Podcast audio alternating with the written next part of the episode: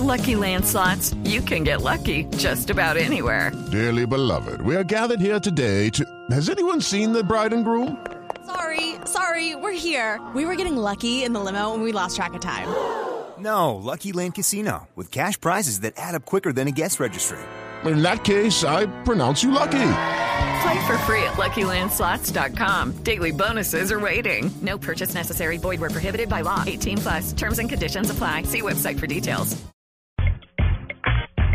Bueno, lo del momento es lo que se está llevando a cabo en Barcelona. El Congreso Mundial de Móviles es el mayor evento del mundo dedicado a la tecnología móvil y fue inaugurado este lunes por el rey Felipe de España. El evento se celebra del 2 al 5 de marzo y desde allí pues está María Alejandra Medina, que ella es periodista del espectador y que está haciendo este cubrimiento también para la nube y nos va a contar qué fue lo que se vio y cuál fue el inicio que todos estaban esperando en este Congreso Mundial de Móviles. María Alejandra, buenas noches.